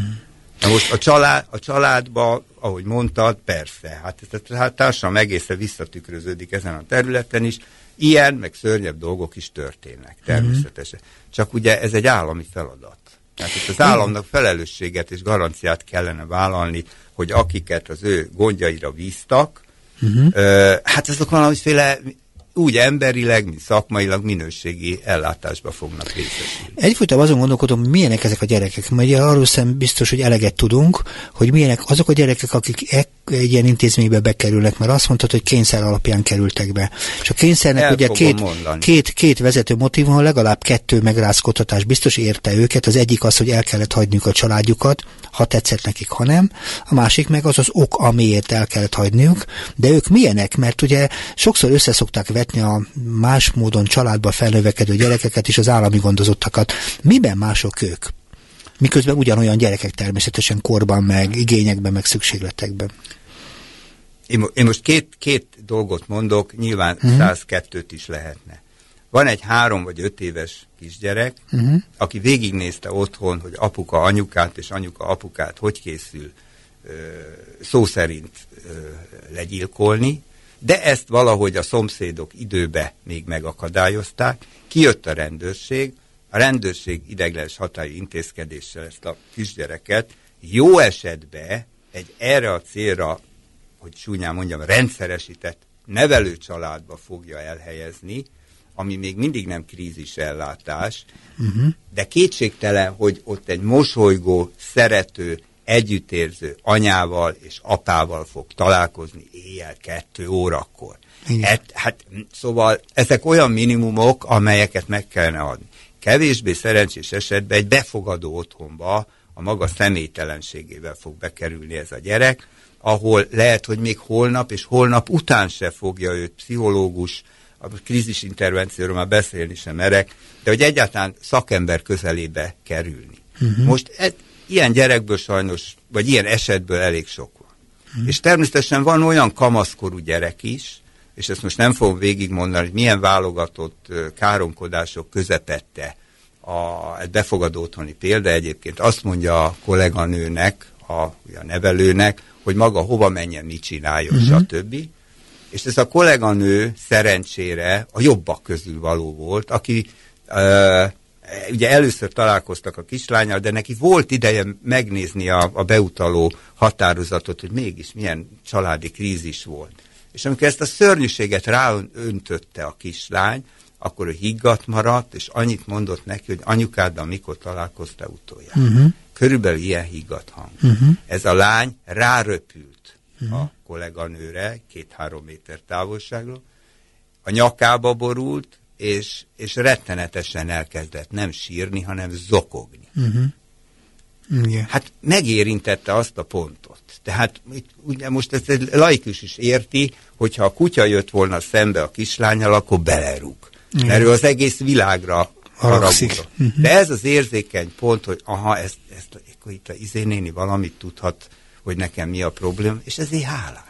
Akkor Most ez... nekik már nem kellett nagyon a bizalmat egymással ilyen Igen. előzmény után ugye kiépíteni. Igen. Ez egy. És akkor, ha, ha, ha elmondhatom, hogy ugye azért vannak olyan gyerekek, akik egy több generációs bűnöző családból kerülnek gondozásba, ahol ha hat éves, akkor hat éve, ha nyolc éves, akkor nyolc éve, de tulajdonképpen egy bűnöző karrierre szocializálódott idáig. Uh-huh. Ami, tegyük hozzá, ez nagyon kemény lesz, a család szemébe egy pozitív dolog. Tehát vannak családok, tudunk esetekről, én egész konkrét embereket, gyerekek, gyerekeket, az túlzás, fiatalokat ismerek, akik BV intézetben vannak, és a család büszke rájuk. Uh-huh.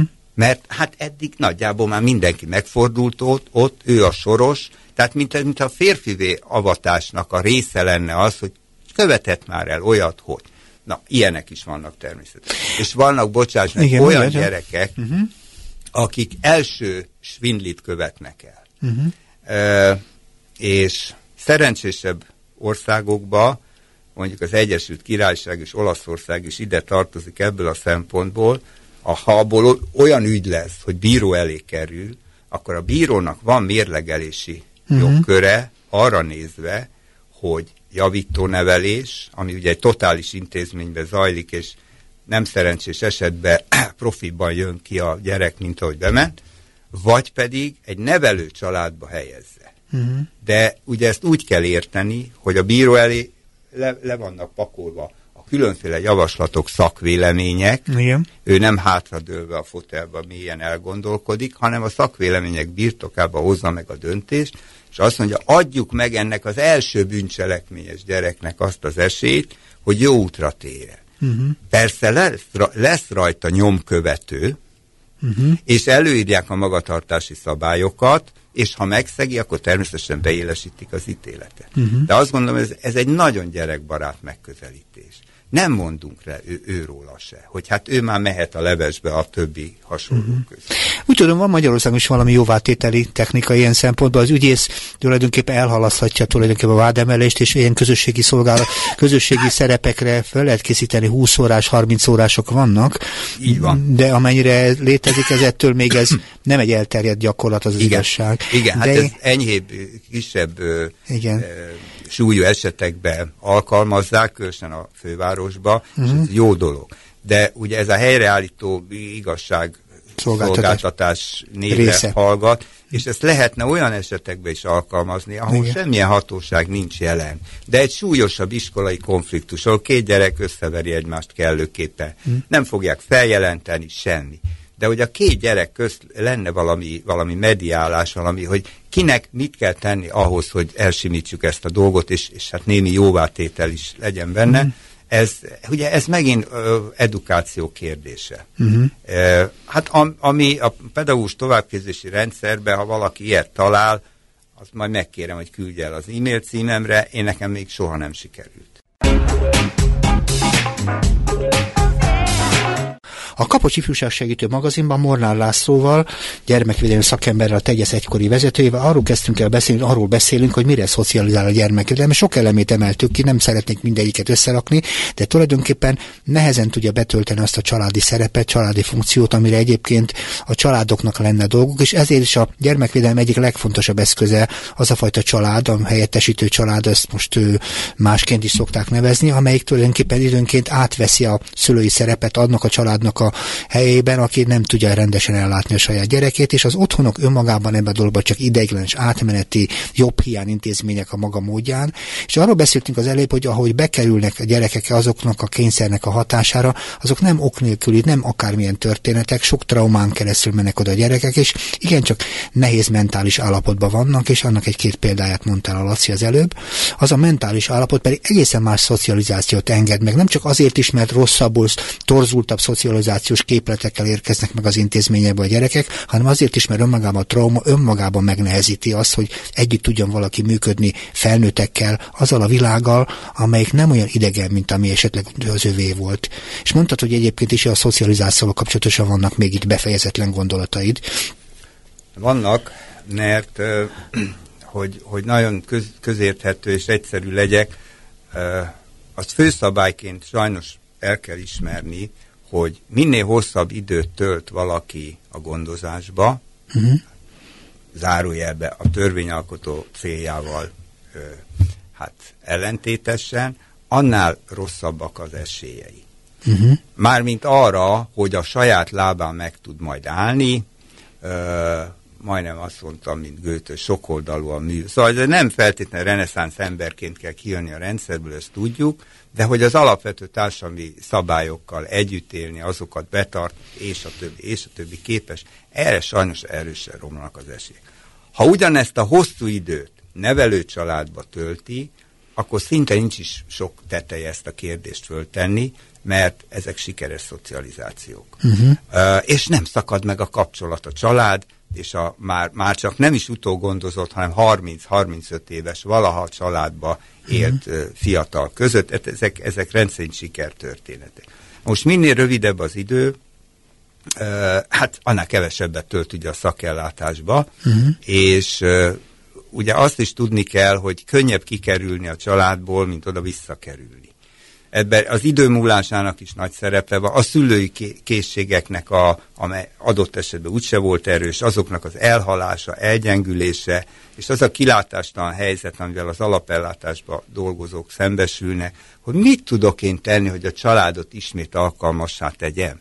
Hiszen az a, a adott esetben van egy anya, aki, aki már hát tökéletesen idegbeteg, és a, a pszichés állapota miatt munkaképtelen. Van egy alkoholista apa, aki néha le is veri a, a még otthon lévő családtagot, munkája senkinek nincsen, uh-huh. tehát gyakorlatilag nagyon kilátástalan a helyzet, és hát ez a gyerek akár nagykorúságáig is gondozásba fog maradni. Igen. Hát ez, nagy, ez egy csúnya prognózis, de így van.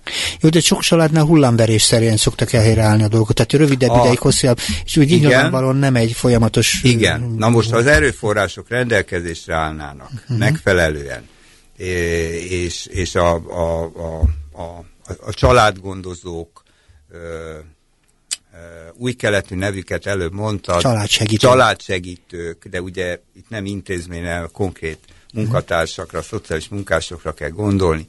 Ha ő neki kevesebb lenne az eset számuk, akkor valószínűleg egy kicsit hatékonyabbak is tudnának uh-huh. lenni, és több eszközük lenne. Igen. Most elriasztó példát tudok mondani arra, hogy mi az, amikor az állam tanul a gyakorlatból, és nem az állam diktál. És ez hmm. talán egy kanadai példa volt, ahol, ahol hát úgy mondanánk, hogy, hogy indokolatlanul szüntette meg a családgondozó javaslatára a, a, a, a gyerek gondozását a, az ottani hivatal, és visszakerült a családba, vérszerinti családba, ahol az apuka úgy megverte a gyereket, hogy meghalt. Uh-huh. Na mhm. most, hát itt természetesen a családgondozó is bíróság előtt állt. Igen. Hogy, hogy hát igen, és hát az a megdöbbentő, ítél, megdöbbentő, számunkra azért furcsa ítélet született, hogy a családgondozón nem kérhető számon ez a tragédia, mert olyan esetszámmal dolgozott, hogy, hogy nem volt elvárható tőle, hogy kellő mélységig, stb. stb. ismerje a családnak a történetét, ezért hozott, hát nem egy megalapozott döntést. Hát, ugye ezt is lehetne vitatni, de az attitűd a fontos, hogy, hogy ilyen hozzáállás is lehetséges, mert sajnos a meghalt gyereket már ugye nem tudjuk föltámasztani, de e, erre a tragikus hírre ugye a helyi állam azt a választ adta, kérem a szakmát, mondja meg, hány fő az, hány család az, amivel egy családgondozó optimálisan foglalkozhat, és akkor a következő jövő héttől ezt fogjuk jogszabályba mm-hmm. Igen. Hát én azt gondolom, ha már szörnyű tragédia történt, és lásd buszbaleset, hát abból az a minimum, hogy levonjuk azt a konzekvenciát, hogy hogy lehet a jövőben minimalizálni az, az ilyen eseteknek a megtörténtét. Igen. Na most pillanatilag nincsenek erőforrások. Igen. Nincsenek erőforrások, tehát ez egy teljesen reménytelen dolog. Vannak szakmai protokollok, előírások, ezek néhány éve uniós támogatással elkészültek, olyan mélységű, mélységűek adott esetben, de ugye ezeket is karban kellene tartani a változásokkal, mint ahogy a sebészeknek is van protokolljuk, hogy miután mi következik. Uh-huh. Ezek nagyon alaposan kilettek dolgozva, és utána nem kerültek bevezetésre, hát, ismeretlen oknál fogva. Ezt, ezt hiányolom. még ajánlás. Ezt hiányolom leginkább, hogy tulajdonképpen ennek az egész történetnek, az egész állami gondozásba kerülésnek a legnagyobb problémája maga a trauma. És a trauma kezelésre, mintha nem érzékelhető lenne a gyakorlat. Lehet, hogy vannak erre kidolgozott módszerek, mondtad éppen, amikor készültünk rá, de tulajdonképpen bekerül egy gyerek, igazából nem kapja meg azt a megkülönböztetett többletfigyelmet, ami a krízis kezeléshez szükséges. Ez legyen a családból kikerülés az oka, vagy a másfajta rosszul szocializált stabilizált állapot, de rettetesen hiányzik az az alaphelyzet, hogy a krízis állapotával külön kelljen foglalkozni, de szerintem ez nem ló a magyar gyakorlatból, mert általában a krízisre nagyon röviden intézünk el dolgokat. Baleseteknél egy, egy órás pszichológus kap, aztán utána szerencsétlen ember tovább szenved abban a nehéz szerepben, amit esetleg megél. Tehát a krízis itt az igazi probléma. Talán ez nem is kerülne akkor a nagy próbatételben, mint amennyire hiányzik az személyzet a rendszerből. Igen, hát úgy is mondhatnám, hogy a melegvizet nem kell újból feltalálni, de ahhoz, hogy, hogy előállítsuk, ahhoz minimum valamilyen uh-huh. energiaforrása szükség így van. van. Így van, így ha csak nem a napsütésre támaszkodunk, az sem rossz, ha uh-huh. ki tudjuk használni, de most nem, nem akarok uh, cinikus lenni, vagy ilyen módon eltérni a, uh-huh. a tárgytól. Uh, a, szóval, és sajnos meg, megismétlem azt a azt a gondolatot, hogy nincs igazi fogadókészség, nem a szakmába, hanem a, a, a szakmapolitikai döntések oldalán. Uh-huh. Nincs igaz, igazi fogadókészség, semmiféle változtatásra a hatályos jogszabályoknak, az uniós, a, a nemzetközi jogszabályoknak, melyek ugye ratifikáltak Magyarországon, és a, a betartására. Uh-huh. Igaz, ez nagyon nehéz, illetve nem a nehéz kimondani, de szembesülni vele annál nehezebb, hogy valamiféle kerékkötőnek, gátnak, akadálynak látszanak ezek a dolgok, és ez így nagyon nincsen rendjén. Mm. Még akkor sem, mert ugye ezzel nem vigasztalhatjuk magunkat, hogy, hogy hát más te területen, lásd egészségügy vagy oktatás, nem éppen rózsás a helyzet, azért egy szűkebb szakmába ez, ez nem tekinthető vigaszt. Hát igen, az a baj, hogy a gyermekvédelem tört ez a fajta terület, amiről beszélünk, ennek csak a következmény jóval később csattannak. Tehát, hogyha ha ami egy rendszeren belül ö, zajlik, ahhoz képest jóval később történnek rosszul, rosszul alakult ér sorsok, de hát akartál reagálni rá. De, egy hát én tulajdonképpen, mert ugye van még egy végzettségem, szociálpolitikus, és azért óha, óhatatlanul beugrik az embernek, hogy, hogy a, a, a, a korrekció és a prevenció, vagy inkább úgy mondom, hogy a prevenció és a korrekció, ezek is egy fogalompárok, és valószínűleg egy e, nagycsoportos óvodás is képes belátni, hogy ami megelőzhető, az, az egy sokkal észszerűbb és normálisabb dolog, mintha már ég a függöny, és újat kell venni, meg el kell oltani a tüzet, Igen. és az egész szoba úszik a vízbe. Uh-huh. Tehát ez a utólagos probléma kezelés, ez nem jó. Tehát ez, ennek nem, nem valami értelmi be, befogadó képességben van akadálya, hogy ezt, ezt mondjuk politikai szinten is belátható legyen, hanem nem fűződik hozzá érdek. Uh-huh. Tehát ha én polgármester vagyok egy kis településen, és, és nyilván a védőnő el fogja nekem mondani, hogy mi kellene az óvodába, meg a bölcsödébe, meg a, meg a családoknak. Rendben van, igaza van, oké. Okay.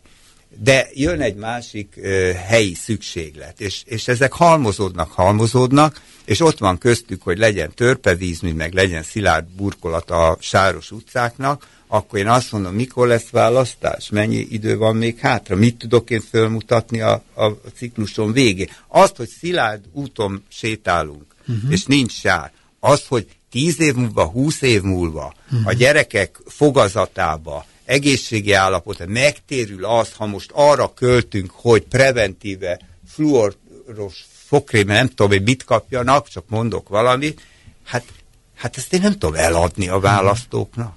Ez egy szörnyű dolog, de ezt, ezt az összefüggést valahol látni pedig ez egy társadalmi érdek, a fogalmazom nagyon finoman, hát, és a következmény sokkal súlyosabbak, nem csak arról, hogy elvesztegetett életekről van szó, és sok embernek az életét, mindenkinek az életét, akinek nem úgy alakul a felnőtté válása, hogy kellene ezt mindenki személyében is sajnálni, meg a világot is, de többlet társadalmi költségekkel is jár. Tehát most nem azt mondom, hogy magában a büntető intézmények fenntartása, pedig vagy, az is. meg az összes korrekciós intézmény, a leginkább a orvosok és a sok mindenfajta dolognak a működtetése, az pont ezekből következik, hogy rossz rosszul szocializált sorsok vannak, jószerével az állami gondozásból is, és többlet kockázatok jelennek meg az oldalán, a helyet, hogy segítenik a gyerekeket valami viszonylagos ö, ö, eredményes felvételválásra, amit, amitről te beszéltél ezekben a család helyettesítő megoldásokban. Igen. Hát, hát még ugye, ami nagyon látható, hogy, hogy vannak különféle tehetséggondozó hm. programok. A, a köznevelési rendszerbe is, hm. alapítványok, hm. én nem tudom ezek nagyon jó dolgok, de egy kicsit szemfényvesztő is a dolog. Tehát a, az egyedi, a, a, a zongora tehetség, a sport tehetség, a nem tudom milyen tehetséges gyerekeket, sem feltétlenül mindegyiket fogjuk észrevenni, és ennek mm. ugye azért vannak társadalmi okai, de akit észrevettünk, és ilyen-olyan módon extra támogatásba, tehetséggondozásba részt, ez nagyon jó dolog de ezek mind egyedi esetek. Így van. Tehát ezzel az állam nem áltathatja magát, hogy én ezt a dolgot a helyén kezelem. Uh-huh. Mert a, ráadásul ugye a tehetséget nem feltétlenül csak extra uh, minőségébe uh, vagy ilyen emberfeletti kategóriába kellene értelmezni, hanem hogy minden gyereknek van valamihez értsd tágabb értelemben tehetsége, és azt a valamit, ami uh-huh. lehet, hogy csak egy nagyon szerény kézügyesség, én nem tudom, hogy micsoda, azt nekünk gondoznunk kellene. Mert attól lesz sikeres a szakmájába, egyáltalán lesz szakmája, Hát ez egész társadalom részére e, tulajdonképpen egy haszon. De egy általános, általános pedagógiai félreértés egyébként az embereknek, amiről te itt beszélsz, tulajdonképpen abszolút nem értjük ennek a, ennek a logikáját is. Valószínűleg a tehetség és a zseniképzés között itt a létező különbség. Hát igazad, mert szerencsésebb lett volna így mondani, nem csak a zseniket kell. Igen. De az a kérdés, mert ugye most már nagyon kevés időnk van, mire számítunk, mire számíthatunk, mert ugye az a feltétlenül fontos, hogy azért a, ha a, a gyermekvédelem nem szocializál szerencsésen, vagy nem nem sikerül jól, akkor tulajdonképpen az a helyzet, hogy nyilván milyen várakozásaink lehetnek, mire szám, mi miből következik. Tehát ne egy csapásról lehessen beszélni, mert azt lehet mondani, hogy a, nem egy sorscsapás tulajdonképpen a, a gyerekek ilyenfajta megjelenése, hanem ez következik egy olyan fajta működésből. Azért kérdezem, hogy mire számíthatunk, vagy mi kell ahhoz, hogy valami ne úgy alakuljon, hogy nem szeretnénk. Ezt én nem nagyon fogom megmondani. Te mire De azt igen, hogy, hogy nem vagyok optimista. Igen? Nem vagyok optimista. Tehát azok a leszakadó társadalmi rétegek, hát amelyeket ugye kutatása válogatja, hogy hány millióra, hány százezerre becsül, azokból nincsen kevés. Ha itt részben az ő társadalmi mobilitásuk érdekébe, a felzárkóztatás érdekébe, mert ezekbe a családokba születnek döntően azok a gyerekek, akik vagy vagy gyermekvédelmi gondoskodásba folytatják az életüket, vagy ha nem, akkor se egy szerencsés vágányon indulnak el. Tehát ha ez, ez ellen nem lesz hatékony politikai szándék uh-huh. ezen változtatni, akkor ennek nagyon csúnya vége lesz, és nagyok lesznek a társadalmi ö, költségei. És én azért nem vagyok optimista, mert én magamnak meg tudom válaszolni azt, amit egyelőre a politikusok még nem mondanak ki, bár már közel járnak hozzá. Magyarországon azért nem emelkedik a családi pótlék most már igen hosszú ideje, mert az állam, ugye az államot azért tartsuk tiszteletbe, inkább úgy mondom, hogy a kormány, a kormányzat nem akar univerzálisan minden gyereket nevelő családot támogatni. Ezt idáig még nem mondták. Uh-huh. Csak bizonyos családokat szeretne támogatni, de miután a családi pótlék univerzális ellátás, hát ezen a csatornán ezt nem tudja. Ezért a családi adókedvezmény az, amivel lehet támogatni. De ezt a negatív vonalat most nem folytatnám, sajnos több van belőle. Azt szeretném mondani. Én nagyon szeretném, a több nevelő család lenne, de azt profi módon kell csinálni. Uh-huh. És én már fél Európában láttam, hogy ezt hogy lehet profi módon csinálni, és láttam negatív példákat idehaza, amiben megvolt a lelkesedés, csak a szakértelem hiányzott. Nem szabad szent családnak bemutatni a nevelő családot. Részben azért, mert nem az. Yeah. Ha, és részben azért nem, mert nem vonzani fog, hanem taszítani. Uh-huh. Az emberek ránéznek, ha egyáltalán van nekünk ilyen plakátunk, néha valami föl sejlik, általában azok többször se hasznosított anyagok, tehát nem a legszerencsése, ránéznek a plakátra, és azt, ja, milyenek azért nem vagyunk. Uh-huh. De ha egy tűzoltót lát, egy ápolónőt lát a maga munkaruhájába, vagy menetfelszerelésbe, és fogja egy, egy postást, ki, akkor aha, nekem is van szóval tényleg ők is emberek, uh-huh. ő, őnekik is van egy szakma, és nevelőszülő. Tehát ezt ember közelbe kell hozni, nem, nem misztifikálni, mert hát szóval nem kalkutai terézanyákra van szükség nagy számban, mert nagy számban nem is lehetséges. Igen. Tehát ez, ez, én azt gondolom, hogy, hogy, hogy, hogy hát alapvetően, ugye ez csak egy kis szelet, amit most mondtam nevelőszülőség vonatkozásával, de az egész ö, ö, család vagy, vagy társadalompolitika az a, abba a vágányba, ahol jelenleg halad, abból jót én sajnos nem tudok kiolvasni, és legyen úgy, hogy az én hibám, vagy az én látókörömnek a szűkössége, és ne legyen igazam. Hát az biztos, hogy egyébként, amit mondasz, ez azért nagyon fontos, mert ugye valahogy a gyerekek valahogy nem olyan fontosak most az elmúlt időben, vagy a társadalmi paradigmaváltásra is van szükség, hogy a mindenkori új nemzedék az tulajdonképpen a jövőt szolgálja. Tehát amikor arról beszélünk, hogy fiatalok, meg arról beszélünk, hogy jövő, akkor azokra a gyerekekre gondolunk, akiről te beszélsz, meg azokra a gyerekekre, akik az utcán találkozunk, és nem csak a családunk gyerekeire. Én azt hiszem, hogy a klasszikus családnevelés, hogy a gyereknevelés az mindenképpen közösségi feladat. És az nem feltétlen az osztályokat és a közvetlen családokat jelenti, hanem akár az utcán lévő gyerekeket is. És ebben értem, szerintem ez a társadalmi közfigyelem a gyerekekről az elmúlt időben nagyon megkopott. Tehát ebből szerintem csak következik, amit te mondtál, én egy kicsit ebben az értelemben reménykedem abban, hogy lesz változás, mert az emberek jobban szeretik a gyereküket, legalább a sajátjukat. Ugye ennek a címén lehet a lesz áttörés. Nagyon szépen. Én köszönöm, hogy te pozitívabb voltál. Egyébként bennem is munkál némi pozitív hát, világkép, különben nem jöttem volna el És én szerintem azért, azért vannak még emberek, akik szerintem ebben a változásban érdekeltek, és talán a gyerekek is ebben segítenek nekünk. Folytatunk el ezt a beszélgetést, mert szerintem ezt csak éppen elkezdtük. Köszönöm szépen, Egyet hogy eljöttél. Én is köszönöm. És nagyon izgalmas volt, amit mondtál, és hát hallgassák tovább a civil rádiót. Szabó András hallották. Viszont hallás.